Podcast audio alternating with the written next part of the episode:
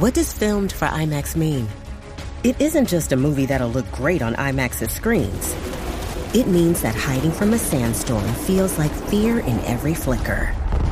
And every triumph is felt in every sound wave. And the things we've only imagined, you can truly experience those too.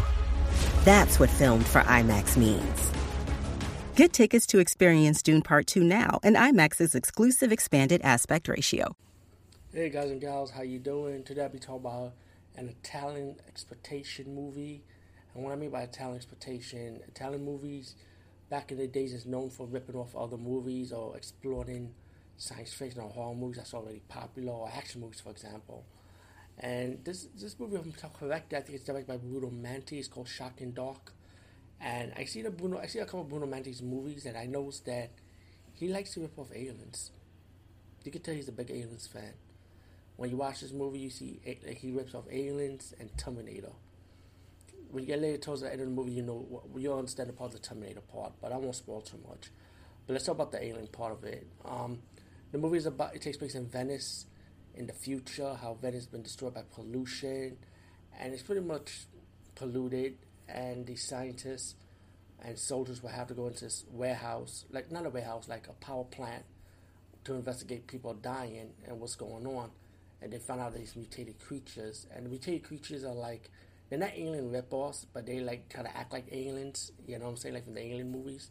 But this is a ripoff of Aliens Part Two, the sequel, because the soldiers start killing the aliens, shooting the aliens, the aliens start killing them. How you see in the how you see in the movie Aliens, pretty much. As the movie progressed, they found like a little girl uh, does it sound similar to you guys and gals? Yeah, pretty much aliens. And pretty much the scientists will have to stop the aliens and try to survive in the power plant. Um, the movie progresses as you find out the mystery of the corporation, how they set the whole thing up, how they screwed up Venice, which is pretty much a la aliens, right? um, later on, you find out one of the soldiers happened to be a cyborg, a la aliens, right? Um, so the aliens, so the cyborg ended up becoming more like a Terminator-like character, want to kill the people and kill the two survivors as they're trying to survive against aliens and the cyborg going after them. So they're in double trouble pretty much. Um, the movie is kind of funny when it gets towards the end, but still, I mean, all in all, even to the B movie camp of Italian exploitation films, and I review a lot of Italian exploitation films here. Um, definitely, definitely check this one out. I mean, I, I found it very enjoyable anyway. Peace out and see you later, guys and gals.